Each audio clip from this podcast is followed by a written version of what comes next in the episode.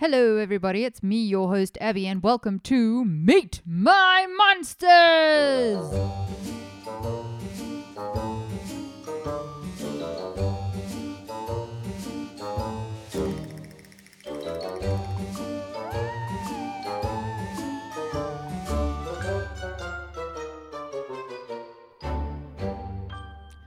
Okay, so guys, there's going to be a little bit of a change up happening in on my channel, on my potty channel. And for those of you who haven't noticed, I'm going to be releasing podcasts on Sundays now as opposed to Fridays. So that's just for my own mental well-being um, because the weekend gives me a bit more time to research and look through things and not have to cram everything into one night. Basically. So, yeah, guys, you can now expect the podcasts to come to you live. No, not live. I'm lying. They won't be live, but they will be released every Sunday. So, anyways, without further ado, let's get straight into this week's episode. I'm super, super duper excited for it. Um, just to give you guys a little bit of a hint as to what we're going to be talking about, uh, my legs are already on my office chair, they're not touching the floor and also just a little um, heads up. I don't know, precursor, whatever. Yeah, just just just a heads up, guys. If you hear snoring and whatever in the background, I've got one of my dog babies on my lap. He's being a bit of a needy boy today, but I don't mind at all. He can sit on my lap all day. But yes, so if you hear unexpected snorts and whatever, it's, it's not me. I promised. I promise you that. Deep in northeastern. Uh, already we've got a bloop. So I've got northeaster. So I was about to tell you about the Easter Islands, but um, I'm lying. I'm fibbing. So deep in northeastern I- Iceland, you will find a seemingly still lake ensconced in rolling hills. However, what lies beneath the surface will make your skin crawl, especially if your name is Abby. You see, Beneath the surface lurks a creature which has tormented the inhabitants of the area for centuries. So, today, guys, we're going to be talking about a century old, uh, not a cent- not one century, but several centuries old um, cryptid, and it's found in Iceland, like you heard, not Easter Island, and it is known as the Lagarfljót worm. I almost didn't do this when when I saw the spelling of its name because it kind of intimidated me a little bit, but then I listened to somebody saying it out loud and I was like, okay, that's not hard to say. So yeah, Lagarfljót. That's the, the name of this worm. So the worm has one notable aspect about its appearance, and that is its size. This thing is said to be absolutely ginormous, spanning about 200 feet in length. Guys, that's huge. A 200 foot worm in a lake. Like, that's gross. Usually fish eat the worms, but this this worm eats the fish, guys. I'm just saying, putting it out there. So there's actually debates on how many humps there are to be in the said worm because it's one of those um, sea serpents where it's got the humps coming out of the water, you know. And I'm making the hump sign with my hand, like the the wave signal, like you guys can see me, but I forget. So some say one hump, some say two, and most people say three humps on the worm's back. Naturally, as the name suggests, it is a long worm like creature. So some accounts say that it has a head which opens into a terrifying mouth with rows of razor sharp little teeth. So just picture like a leech, but picture the size of the leech on steroids. Um, the most interesting thing about this worm is the fact that it is semi aquatic. Yes, just dwell on that situation. It's semi aquatic, it's not fully aquatic. So, while most tales speak of it cresting the waves within the lake, it has been known to come aboard land. Hi there, ho there, it's me from post production over here.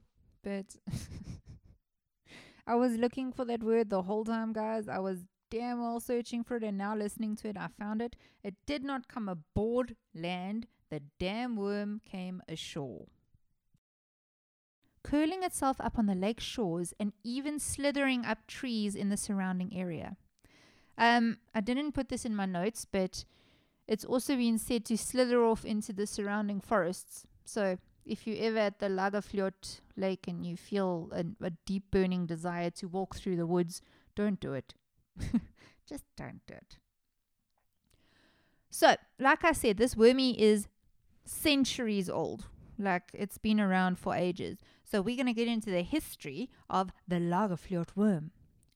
The first initial record of the worm is thought to be found in Icelandic in an Icelandic annual published in 1345. And it just think about that number. That's ages ago. However, there's no definite mention of the worm or serpent or any kind of like snake like creature. The record merely describes a sighting of a wondrous thing. The wondrous thing described is either small islands, so a group of small islands, um, or humps appearing out of the water, which spread hundreds of fathoms apart. So, if you, like me, have no idea what a fathom is, I just thought, you know, you can't fathom anything. But a fathom is a length. So, it's a unit of measure and it's the length of roughly six feet. However, nobody witnessed a head or a tail. Hence, the sighting remained nothing more than a wondrous thing. Next up, we go to the 16th century. The 16th century marks an era when the real bones of this cryptid story start to emerge. Now, the most notable mention of this creature hails from a map commissioned by a bishop at the time, whose name I'm not even going to freaking try to pronounce. Um, and it was created by a notable cartographer, Abraham Ortelius. Ortelius, yeah. On this map, there is, ins- there is an inscription next to Lake Lagerfjord, which states, In this lake appears a large serpent, which are a menace, which are a menace, I don't know, which is a menace to the inhabitants and appear when some memorable event is imminent. So, for me, this was very interesting when I read this, particularly the part that states that the monster appears, particularly when, uh, I'm particularlying a lot, but, anyways, particularly when a memorable event is imminent. So, does that sound familiar to anybody? If it doesn't, stop living under a rock and go listen to my episode of The Mothman. Because that guy is the king of appearing when imminently weird events are about to, to happen. So, was the Lagerfjord monster the water based equivalent to the American soothsayer cryptid? Bum bum bum! so, guys, now apparently the clergy of Iceland took quite a liking to this little beastie because the next two accounts of the worm hail from two separate writings of two separate bishops. And remember, the first thing that we just spoke about now was also from a bishop whose name I didn't even attempt to pronounce. So in 1589, Bishop Oda Einarsson, yeah, released his work entitled Qualiscunque Descriptio Islandiae. Um, in the pages of this book, I'm assuming it's a book, you will also be able to find accounts of the Lagerfjord worm. Next up, we have the works of one Gisli Oddsson. Oddsson. Yes, guys, I really picked it for myself this week with all of these Icelandic names. I was scared of the worm's name. I should have actually been scared of the bishop's. Anyways, in this book entitled, in, entitled, entitled, De Mirabilibus Islandiae, in chapter 6 specifically, he makes reference to the serpent that dwells in the waters of Lake Lagerfjord. So, um, one of the most notable stories of this worm comes from a gather, like a book, a collection of Icelandic folklore tales. So, the most notable tale about the Lagerfjord worm was published in 1862 by writer, librarian, and museum director John Árnason. In 1845, he dedicated his life to collecting folk tales of Iceland, one of which was that of the Lagerfjord worm. Now, if you are like me, then you have been wondering why this damn thing is called a worm and not like the Lagerfjord sea serpent, even though the Lagerfjord Lake is a lake and not a sea. But, you know, I thought it would have something more grotesque, like a serpent or the snake of Lagerfjord Lake, not a worm. But, anyways, we're going to get the full story of this name in the most common folklore tale of this wormy. One day, a little girl was given a golden ring by her mother. She was told, in order to collect profit from the gold, she needed to place the ring beneath the heath worm, or black slug to you and me. It's a real creature. It's really, really gross. So the little girl quickly found herself a heath worm and placed it and her golden ring in the topmost drawer of her linen chest. When she returned to check on her treasure a few days later, she found that the slug had grown so large it had broken out of the chest. This terrified the child, and so she decided to throw the heath worm along with her gold coin. Gold ring, gold coin. it was a ring. So she decided to throw the worm and the gold ring into Lake Lagerfjord. The worm continued to grow larger and larger in the depths of the lake, hoarding its gold and terrorizing the villagers. The worm was unable to be killed, and its greed had, go- had caused it to grow too large. When you see the worm, it is said that you are in for a bad season ahead, or that your grass won't grow. So that was part of the story. So I don't know if the grass won't grow is a metaphor for things not being prosperous in your life, or if the Icelandic people just really like their grass. So you decide. So, as you can tell, the Lagerfjord worm gets its name from the fact that it started out as a humble little heath worm or black slug, and that it was chucked into the Lagerfjord lake when the girl couldn't handle its size anymore. So, for years, the legend of this creature grew and grew. Everyone had a tale to tell about their experience with the worm of Lake Lagerfjord. And this seeps into recent history, actually. So, it's not like the tails of this wormy just kind of died. Um, in 1963, the worm was witnessed by the head of the Icelandic National For- Forest Service. In 1983, a group of telephone cable workers experienced a strange encounter with the worm as they attempted to lay cable on the eastern. Every time I write eastern, it comes out as Easter. And that's really, I don't know, setting me up for disaster. Damn you, typo. Anyways, so on the, they were laying cable for telephone wires on the eastern shores of the lake. In one of the man's words, this cable that was specially engineered so that it wouldn't kink was wound in several places and badly torn and damaged in 22 different places. I believe we dragged the cable directly over the belly of the beast, unless it was through its mouth. In 1998, a school teacher and her little class were out for an outing and they happened to all see the worm, so swimming through the lake. However, the most notable recent sighting of the worm comes to us from 2012. One morning, a local man was standing in his kitchen preparing his morning coffee. As he did so, he suddenly noticed a strange movement coming from the surface of the lake, which can be seen from his kitchen window. If you watch the video, you will see how a serpent like creature slowly winds its way against the current. Obviously, this video is re- uh, has reignited the spark for the lost monster, and tales of the worm started springing up left, right, and center. However, the footage caused quite some controversy within Iceland. So later in the year, after this um, footage of the, the serpent had gone serpent, the wormy had gone viral, a panel voted in favor of the video being authentic, even though evidence submitted by Finland based researcher Misa McEwen stated that it was nothing more than a stationary optical illusion, which could be explained by something like a partially frozen fishing net being stuck in the water. Naturally, the split opinion sparked a lot of criticism. However, in 2014, the Icelandic Truth Commission stated that they saw no reason to doubt the existence of the creature. So that's a pretty damn strong statement. Man, your your Truth Commission states that they believe in it and there's no reason to doubt this creature. I've never found a country that believes in a cryptid more than these oaks. Another interesting thing to note is that this wormy is not alone. So, the wild thing about this lake is that it is supposedly the hotspot for all aquatic cryptids of Iceland to hang out in. And I'm not kidding. So, over the period of 1749 to 1750, another beastie was hanging out in Lake Lagerfjord. This guy was said to have three humps, so he had a defined amount of humps, it wasn't argued about. Um, he had the body of a serpent and he had the head of a seal. Now, this cryptid goes by the name of a scrimsel.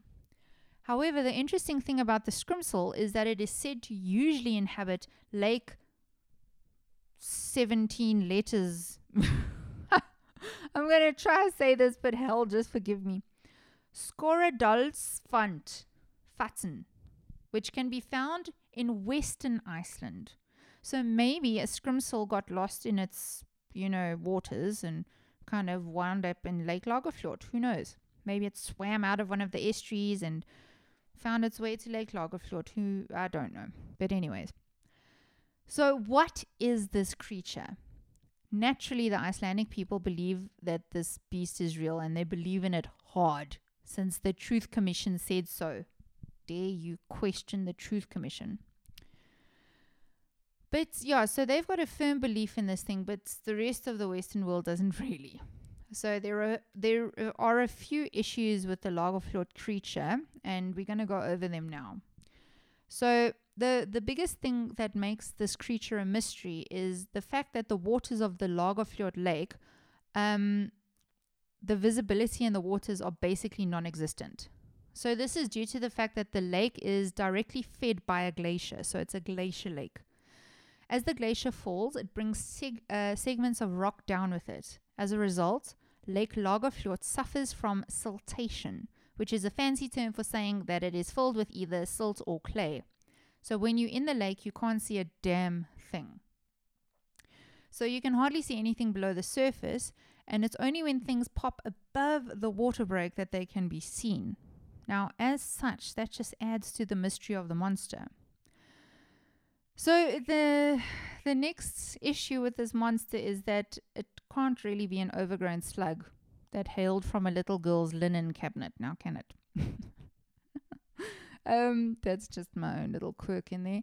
But yeah, another really, really big thing, controversy that was sparked about the video that was released in 2012. Obviously, I mentioned the fishing nets. Some people just thought that it was a fishing net that was stuck in a position other people said that because um, the Lagerfjord Lake had an ice top, that it was just shards of ice breaking in a certain pattern, breaking away, and then kind of creating the optical illusion of a, a serpent like swimming thing.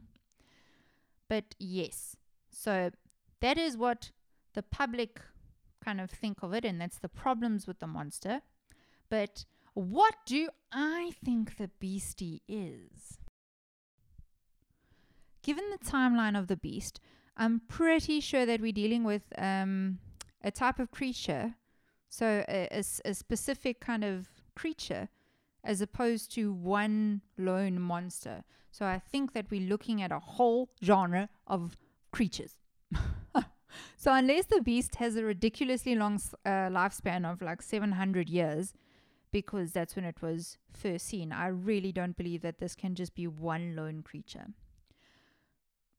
even though you know like now that i'm saying that i'm thinking that there is like a shark that was found that was 400 years old so who knows? Maybe this guy is 700 years old and just bumming around in lagerfjord but okay so inner arguments aside about the age of the the, the beast there are two main things that i think this creature could possibly be. The one is literally just to cover grounds of the habits of this creature, but there is one that I firmly believe in. So, suspect numero uno, an eel. Okay, so first I was totally on team oarfish when I heard about this creature because oarfish can get freaking freaking long and I'm not even kidding about that. So the longest oarfish that was ever found was 56 feet in length. So that's damn long for a fish. I mean, just think about it. Uh, however, upon further investigation, I found that these fish like the warmer climates, so they tend to stick more to the tropical regions. So that put a damn spanner in my icy lake monster theory. But then I realized I was thinking to myself, Abby, what looks like a worm? What else looks like an oarfish and lives in the water? And I was like, girl, it's an eel. So, if you guys didn't know, um, Iceland is actually home to the European eel. Um, and that's a long serpentine like thing that looks the most like a water snake, if you ask me. Not the European eel specifically, I'm just saying eels in general. So, perhaps if one exists, then an older, longer, bigger eel could still be swimming about in the Lake Lagerfjord. Who knows? Maybe there's like a prehistoric giant eel. Apparently there is, but I couldn't find a single damn picture of one. so that was a bummer. But, anyways, so I do believe that there could be an old prehistoric eel floating around in there. So, the largest eel ever found, I mean, like, guys, this just adds to my kind of theory here. The largest eel that was ever caught was caught in the nets of an Icelandic fisherman, everybody. And when they hauled, um, they hauled this thing out, it was a, a European conger eel. So the conger eel is the biggest eel that you can find. But this one that they caught in Iceland, just hang on to that fact, weighed in at 159 kilograms and it measured 21 feet in length. And I need to put my feet back on my chair because this is freaking me out. Because I looked at pictures of this thing and it just it looks like a freaking worm snake thing. It's disgusting. But, mm. So 21 feet long. I know it's not 200 feet. I mean, it's a tenth of the size of the apparent Lagerfjord worm, but hmm, I'm, I'm just saying. Also, I just wanted to add to this. You know, like the whole concept of a fish is as big as the bowl you put it in? Lagerfjord's pretty big. So I'm just saying, maybe an eel is like that. Maybe it's just going to grow to its its surroundings. I don't know. So that's theory number one. Then I've got theory number two, which is the semi aquaticness of it all. And the second theory I have is that the Lagerfjord worm is actually a giant semi aquatic snake.